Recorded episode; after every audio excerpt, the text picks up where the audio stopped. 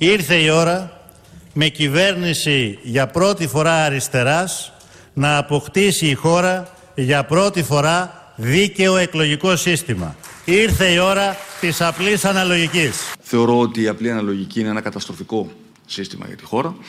Θεωρώ ότι οδηγεί σε ασταθείς κυβερνήσεις, σε ετερόκλητες συμμαχίες και σε μια προοπτική μειωμένης αποτελεσματικότητας στην κυβερνησιμότητα, ειδικά σε μια εποχή όπου η χώρα πρέπει να παίρνει γρήγορες αποφάσεις και πρέπει να δίνει έμφαση στην αποτελεσματικότητα και στην ταχύτητα. Ακούτε το βήμα σήμερα.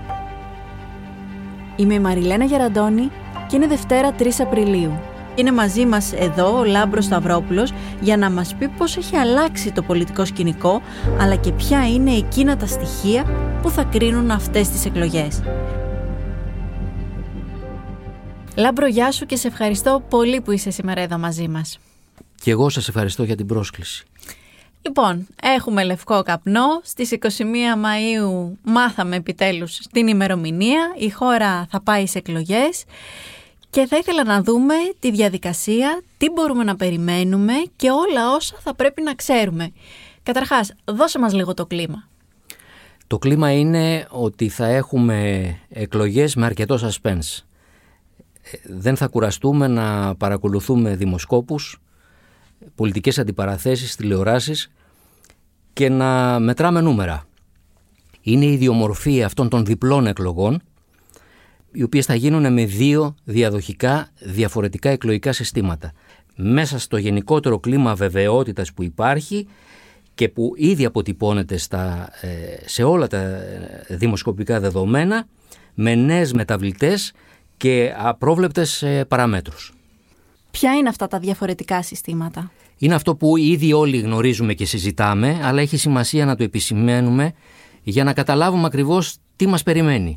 Αφενός λοιπόν έχουμε τις πρώτες εκλογές με την απλή αναλογική και ακολούθως τις δεύτερες με την ενισχυμένη αναλογική που επαναφέρει τον πόνους εδρών για το πρώτο κόμμα κάτι που θεωρητικά τουλάχιστον καθιστά πιο προσιτή την επίτευξη αυτοδυναμίας από τον νικητή. Θες να μας πεις δηλαδή ότι δεν θα υπάρχει αυτοδυναμία στην πρώτη εκλογική αναμέτρηση, θα πάμε συνεπώς σε δεύτερη εκλογική αναμέτρηση. Τι εκπλήξεις μας επιφυλάσσει η απλή αναλογική που να θυμίσουμε ψήφισε η προηγούμενη κυβέρνηση το 2016. Πολύ σωστά. Καταρχήν αυτό που έχουμε είναι ότι όποιο και να είναι το πρώτο κόμμα δεν θα έχουμε αυτοδυναμία. Στην εκλογική εξίσωση κρίσιμος παράγοντας είναι το ποσοστό που συγκεντρώνουν τα κόμματα που δεν κατορθώνουν να περάσουν το κατόφλι του 3% για την είσοδό τους στη Βουλή. Παράδειγμα εργασίας το 2019, τις εκλογές δηλαδή του 2019. Το αθρηστικό ποσοστό των κομμάτων που έμειναν εκτός Βουλής ήταν 8%. Η Νέα Δημοκρατία κατέκτησε τότε την αυτοδυναμία με ποσοστό 39,85%. Με το ίδιο ποσοστό των κομμάτων που δεν καταφέρουν να μπουν στη Βουλή, η Νέα Δημοκρατία θα χρειαζόταν σε αυτές τις εκλογές της απλής αναλογικής ποσοστό 46,27% για να σχηματίσει αυτοδύναμη κυβέρνηση. Από εκεί και πέρα αρχίζει βεβαίως ο αγώνας δρόμου για αναζήτηση συνεργασιών, ώστε να διαπιστωθεί αν υπάρχουν περιθώρια σχηματισμού κυβέρνησης που να απολαμβάνει την εμπιστοσύνη της Βουλής. Τώρα, ποιες είναι οι πιθανότητες ε, να προκύψει κυβέρνηση συνεργασίας; Είναι περιορισμένες βάσει των δεδομένων που έχουμε μέχρι σήμερα. Για να τα πάρουμε λίγο όμως με τη σειρά και να γίνουμε πιο κατανοητοί. Αν επιβεβαιωθεί η πρωτιά που δίνουν στον Κυριάκο Μητσοτάκη όλες μέχρι σήμερα οι δημοσκοπήσεις, αλλά χωρίς να έχει, όπως εξηγήσαμε, τη δυνατότητα σχηματισμού αυτοδύναμης κυβέρνησης ο ίδιος, έχει δηλώσει ότι δεν ενδιαφέρεται να αναζητήσει κυβερνητικούς εταίρους. Θέλει και το έχει πει επανειλημμένω καθαρή εντολή. Άρα αυτοδυναμία, άρα δεύτερες εκλογές. Το ερώτημα τώρα είναι ο δεύτερος παίκτης είναι ο Αλέξης Τσίπρας και αν θα κρατήσει τη διερευνητική εντολή. Φαντάζομαι και αυτός θα παίξει το δικό του πολιτικό παιχνίδι. Προφανέστατα, αλλά να δούμε τα δεδομένα. Μέχρι σήμερα οι δημοσκοπήσεις φέρουν τον Αλέξη Τσίπρα και το ΣΥΡΙΖΑ δεύτερο κόμμα. Ο ίδιος έχει δηλώσει ότι δεν θέλει κυβέρνηση ηττημένων. Άρα δεν τον ενδιαφέρει, όπως αφήνει τουλάχιστον να αιωρείται, να αναζητήσει κυβερνητικούς συμμάχους παρότι στελέχη του κόμματός του διαφωνούν με αυτή την προσέγγιση που μοιάζει ή όλα ή τίποτα. Από ό,τι καταλαβαίνω, Λάμπρο, εάν ο Τσίπρας είναι δεύτερο κόμμα, πάλι δεν θα έχουμε σχηματισμό κυβέρνησης. με βάση τη δεδηλωμένη πρόθεσή του να έχει κυβέρνηση νικητών, το έχει πει επανειλημμένος και δεν έχει αλλάξει αυτή η θέση, προϋπόθεση για να έχουμε κυβέρνηση συνεργασίας είναι να έρθει ο ΣΥΡΙΖΑ πρώτο κόμμα. Αυτό προς το παρόν είναι το αφήγημα του κυρίου Τσίπρα. Θα δούμε αν ε, θα αλλάξει την πορεία. Σου θυμίζω μία δήλωση του κοινοβουλευτικού εκπροσώπου του ΣΥΡΙΖΑ, του κυρίου Πάνου Σκουρλέτη, πρόσφατη, για το θέμα αυτό που φαίνεται ότι προβληματίζει πολλά στελέχη του ΣΥΡΙΖΑ. Ο κύριος Κουρλέτης λοιπόν είχε διαφοροποιηθεί από το σκεπτικό Τσίπρα, δηλώνοντας πως εάν οι συσχετισμοί είναι τέτοιοι και το επιτρέψουν, και αν υπάρχει το άθροισμα εδρών από τη συνεργασία του ΣΥΡΙΖΑ με άλλα κόμματα που θα έχουν μπει στη Βουλή, θα συγκροτήσουμε, όπως είχε πει επιλέξει, κυβέρνηση και με αυτή την έννοια προφανώς όποιος συγκροτεί κυβέρνηση είναι ο νικητής. Είναι μια παράλληλη, για να μην την πω διαφορετική ανάγνωση της ε, άποψης και θέσης Τσίπρα περί κυβέρνησης ηττημένων. Πάντως, στη Νέα Δημοκρατία, και αυτό είναι χαρακτηριστικό, κρατούν μικρό καλάθι ως προς τις διαβεβαιώσεις του αρχηγού της αξιωματικής αντιπολίτευσης. Ο κ. Μητσοτάκης έχει πει μάλιστα ότι δεν έχει καμία αμφιβολία πως αν μπορούσε ο κ. Τσίπρας με κάποιον τρόπο και ως ηττημένος να βρει κάποια πλειοψηφία η οποία να πάρει ψήφο εμπιστοσύνης από τη Βουλή, θα διερευνούσε αυτό το ενδεχόμενο υπονοώντας ότι ψεύδεται ή ότι μπλοφάρει. Με ποια διαδικασία αναζητούνται οι δυνατότητες σχηματισμού κυβέρνησης στην περίπτωση μη αυτοδυναμίας, θες να μας το περιγράψεις ε, για να το καταλάβουμε; Παρότι μπορεί να ακουστώ λίγο κουραστικός, ε, πρέπει να σας πω ότι το Σύνταγμα στο άρθρο 37 προβλέπει ότι η πρόεδρος της Δημοκρατίας παρέχει στον αρχηγό του κόμματος που διαθέτει τη σχετική πλειοψηφία διερευνητική εντολή για να διακριβωθεί η δυνατότητα σχηματισμού κυβέρνησης που να απολαμβάνει την εμπιστοσύνη της Βουλής. Αν διαπιστωθεί ότι δεν υπάρχει τέτοια δυνατότητα, όπως στην περίπτωση που πρώτο κόμμα έρθει η Νέα Δημοκρατία και ο κ. Μητσοτάκης επιστρέψει τη διερευνητική εντολή πάρα αυτά, καθώς δεν προσβλέπει σε κυβέρνηση συνεργασίας, τότε η Κατερίνα Σακελαροπούλου θα παρέχει διερευνητική εντολή στον αρχηγό του δεύτερου σε κοινοβουλευτική δύναμη κόμματος, δηλαδή στον κύριο Τσίπρα όπως περιγράψαμε και προηγούμενα, και εκεί μένει να δούμε αν θα την αξιοποιήσει ή όχι και πώς. Εάν δεν τελεσφορήσει και αυτή, τότε θα τη δώσει στον αρχηγό του τρίτου κόμματος, δηλαδή στον κύριο Νίκο Ανδρουλάκη, ο οποίος έχει δηλώσει ότι θα εξαντλήσει το τριήμερο που προβλέπει για κάθε διερευνητική εντολή το Σύνταγμα, χωρίς αυτό να είναι δεσμευτικό. Τι έχουν πει ακριβώς στο Πασόκ; Αυτό που έχουν πει στο Πασόκ εδώ και καιρό και δεν έχει αλλάξει η θέση αυτή είναι ότι δεν καταθέτουν τη διερευνητική εντολή όπως αναμένεται να κάνει η Νέα Δημοκρατία ούτε και με ολόκληρο εκλογικό σύστημα όπως έχουν πει χαρακτηριστικά όσον αφορά τη θέση του Τσίπρα περί ε, της κυβέρνησης ηττημένων που λέγαμε νωρίτερα.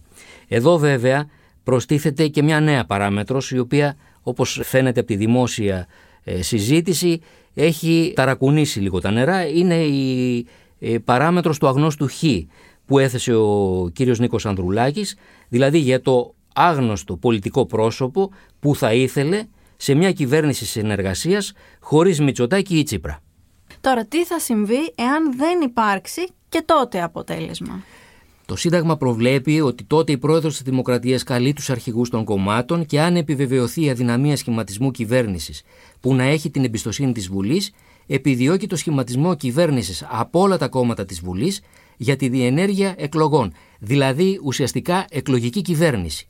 Και σε περίπτωση αποτυχίας και αυτής της προσπάθειας αναθέτει στον πρόεδρο του Συμβουλίου της Επικρατείας ή του Αρίου Πάγου ή του Ελεκτικού Συνεδρίου το σχηματισμό κυβέρνησης όσο το δυνατόν ευρύτερης αποδοχής για να διενεργήσει εκλογές και διαλύει τη Βουλή. Μιλάμε για τη γνωστή υπηρεσιακή κυβέρνηση. Σε αυτή την περίπτωση, εάν έχουμε διάλυση της Βουλής, πόσος χρόνος πρέπει να μεσολαβήσει για να έχουμε εκλογές; Ο χρόνος ξεκινά να κυλά πάλι όπως και στην προηγούμενη φάση, μέχρι τις πρώτες εκλογές. Δηλαδή θέλουμε κατελάχιστον 21 μέρες προεκλογική εκστρατεία και εδώ υπάρχει και μια επιπλέον ενδιαφέρουσα παράμετρος. Η Βουλή που εξελέγει στις πρώτες εκλογές, ακόμα και στην περίπτωση που δεν καθίσταται δυνατή η κυβέρνηση συνεργασίας, η συγκρότηση κυβέρνησης συνεργασίας, η Βουλή εκείνη θα πρέπει να ορκιστεί. Οι βουλευτές που θα εκλεγούν από τις πρώτες εκλογές της απλής αναλογικής θα πρέπει να ορκιστούν. Θα πρέπει επίσης να εκλεγεί πρόεδρος της Βουλής, αντιπρόεδροι και κοσμήτορες. Γιατί αυτό; Αυτό προβλέπεται μέχρι την επόμενη διάλυση της Βουλής ρητά από το Σύνταγμα. Άρα μετράμε και αυτές τις μέρες συν την επικύρωση των εκλογικών αποτελεσμάτων από το πρωτοδικείο. Οπότε θέλουμε χοντρικά έναν μήνα ακόμα μέχρι να ε, διενεργηθούν οι δεύτερες εκλογές. Από την πρόσφατη πολιτική ιστορία, τι έχει δείξει μέχρι σήμερα, ποιες είναι οι ιστορίες των διερευνητικών εντολών; Οι διερευνητικές εντολές έχουν μια εξαιρετικά ενδιαφέρουσα και ειδική σημασία. Αρκεί να δούμε λοιπόν το παρελθόν στη διάρκεια της μεταπολίτευσης. Από τις πιο κλασικές περιπτώσεις αναφορικά με τη διερεύνηση σχηματισμού κυβέρνησης στο επίπεδο, στο πεδίο των διερευνητικών εντολών είναι το περιβόητο 1989. Το βράδυ της 3ης 28 Ιουνίου του 89 ο τότε επικεφαλής του συνασπισμού της αριστεράς και της προόδου Χαρίλαος Φλωράκης παραλαμβάνει από τον τότε πρόεδρο της Δημοκρατίας Χρήστος Σαρτζετάκη την τρίτη διερευνητική εντολή. Είναι η πρώτη φορά που η αριστερά μπαίνει σε αυτό το παιχνίδι. Δηλαδή παίρνει διερευνητική εντολή από τον πρόεδρο της Δημοκρατίας για να διερευνήσει με δική της πια ευθύνη την δυνατότητα σχηματισμού κυβέρνησης συνεργασίας. Η οποία όμως ήταν ατελέσφορη. Η εντολή επιστράφηκε. Δεν κατέστη εφικτή η συμφωνία για κυβέρνηση ευρείας αποδοχής, διότι τότε ο συνασπισμός και ο Χαριλός Φλωράκης επεδίωκε και τη συμμετοχή του Πασόκ. Από την ώρα που το Πασόκ απέκλειε την ε, παράταξη της Νέας Δημοκρατίας εμάς δεν ικανοποιούσε την δική μας επιδίωξη την Παρακαλώ. κυβέρνηση ευρύτερης αποδοχής. Είναι επίσης σωστό ότι εμείς λέγαμε και το λέμε και τώρα και θα το πούμε και στο μέλλον ποτέ με τη δεξιά. Το Πασόκ είχε ιτηθεί στις εκλογές, το βάριναν οι κατηγορίες για τα σκάνδαλα της περίοδου, δεν κατέστη λοιπόν δυνατή η συμμετοχή του και στη φάση των διαβουλεύσεων πια υπό τον πρόεδρο της Δημοκρατίας κλείδωσε η κυβέρνηση ειδικού σκοπού όπως είχε ονομαστεί τότε υπό τον Τζανί Τζανετάκη, γνωστότερη ως συγκυβέρνηση Νέας Δημοκρατίας Συνασπισμού. Η Δευτέρα των εκλογών βρήκε τη χώρα με πολλούς νικητές αλλά χωρίς πολιτική κυβέρνηση. Για δεύτερη φορά σε πέντε μήνες η κάλπη αρνήθηκε την αυτοδυναμία και η εκλογική αριθμητική υποδεικνύει την οδό της συνεργασίας. Από τους προεκλογικούς εξώστες, ο αγώνας των πολιτικών μεταφέρθηκε στα κλειστά γραφεία σε μια προσπάθεια να δοθεί λύση στο κυβερνητικό πρόβλημα της χώρας. Η προβλεπόμενη από το Σύνταγμα διαδικασία των διαρευνητικών οντολών ολοκληρώνεται αυτή την εβδομάδα και την άλλη Κυριακή, την ίδια ώρα, θα ξέρουμε τι αποφάσισαν οι πολιτικοί μας ταγοί. Ω τότε να θυμόμαστε ότι ο πρόεδρος της Νέας Δημοκρατίας προτείνει κυβέρνηση προσωπικότητων με τη στήριξη όλων των κομμάτων περιορισμένου βίου. Ο πρόεδρος του Πασόκ, κυβέρνηση συνεργασίας, δημοκρατική προοδευτική όπως την ονομάζει, μακράς πνοής, και ο συνασπισμός προσβλέπει σε κυβέρνηση κοινής αποδοχής βραχύβια. Άλλο ένα παράδειγμα με έντονο ενδιαφέρον ήταν λίγους μήνες μετά ε, τις εκλογές της 5ης Νοεμβρίου του 89 που ενεργοποιήθηκε εκ νέου η διαδικασία των διερευνητικών εντολών. Ο Κωνσταντίνος Μητσοτάκης τότε αρχηγός της Νέας Δημοκρατίας και αρχηγός του πρώτου κόμματος, του πρώτου σε εκλογική δύναμη κόμματος, στο πλαίσιο της πρώτης εντολής που είχε λάβει, ενεργοποίησε την ιδέα της οικουμενικής κυβέρνησης η οποία και επιτεύχθηκε αυτή τη φορά και με τη συμμετοχή του Πασόκ. Επικεφαλής είχε τεθεί ο ξενοφών Ζολότας, οπότε δεν μπήκαμε καν στις επόμενες φάσεις των διερευνητικών εντολών και εκεί κάπου ε, βρέθηκε το πεδίο της ε, συμφωνίας. Το 1989, πολλοί το θυμούνται, είχαμε έστω με δυσκολία σχηματισμό κυβέρνησης. Έχεις Λάμπρο κάποια περίπτωση που η διαδικασία ήταν ατελέσφορη; Αν πάμε στο 2012 στις εκλογές της 6ης Μαΐου, εκεί θα δούμε τον πρόεδρο της Δημοκρατίας Κάρολο Παπούλια να εκκινεί τη διαδικασία των διερευνητικών εντολών, καθώς κανένα κόμμα δεν είχε κερδίσει και πάλι την απόλυτη πλειοψηφία. Για πρώτη φορά ο Αλέξης Τσίπρας λαμβάνει τότε διερευνητική εντολή. Είναι ο αρχηγός του ΣΥΡΙΖΑ, έχει έρθει δεύτερο κόμμα, έχει μπει δυναμικά στο πολιτικό προσκήνιο τότε ο ΣΥΡΙΖΑ και οι τρεις διερευνητικές ήταν ατελέσφορες και η χώρα οδηγήθηκε σε νέες εκλογές τον επόμενο μήνα. Αλλά θέλω ιδιαίτερα να ευχαριστήσω τους άλλους δύο πολιτικούς αρχηγούς, τον Βαγγέλη τον Βενιζέλο και τον Φώτη τον Κουβέλη, για την καθοριστική συμμετοχή τους στην προσπάθεια και για την πολύτιμη συμπαράστασή τους. Τον επόμενο μήνα, σε εκλογές του επόμενου μήνα, ο Αντώνης Σαμαράς παίρνει την πρώτη διερευνητική εντολή από τον Παπούλια. Οι εκλογές γίνονται, να θυμίσω, στις 17 Ιουνίου του 12.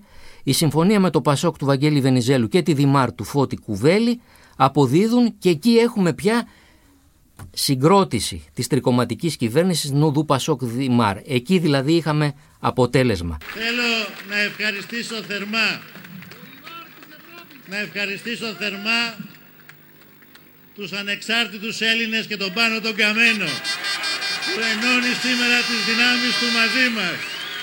Ενώνουμε τις σημαίες μας και τις δυνάμεις μας. Και βέβαια όλοι θυμόμαστε το 2015 και το σχηματισμό κυβέρνησης α, υπό τον Αλέξη Τσίπρα με τη βοήθεια του Πάνου Καμένου, τον Ανέλ.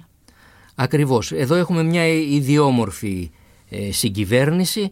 Οι κάλπες της 25ης Ιανουαρίου του 2015 αναδεικνύουν νικητή, χωρίς όμως να έχει την απόλυτη πλειοψηφία έδρων των Αλέξη Τσίπρα και τον ΣΥΡΙΖΑ. Είναι η πρώτη φορά που ο ΣΥΡΙΖΑ έρχεται στα πράγματα.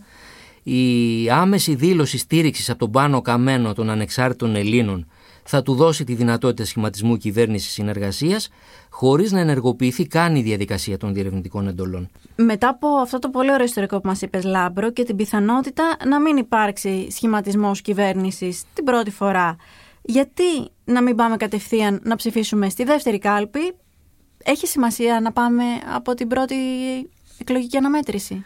Προφανέστατα και έχει σημασία και μάλιστα μεγάλη. Ε, ουσιαστικά οι πρώτες εκλογές είναι το πρόκριμα για τις δεύτερες, με την έννοια της πρωτιάς και βεβαίως της διαφοράς του πρώτου από τον δεύτερο, ε, από την οποία θα κριθεί το ποιος και πόσο κοντά θα βρίσκεται στην αυτοδυναμία. Υπάρχει βεβαίως και ο κίνδυνος της χαλαρής ψήφου.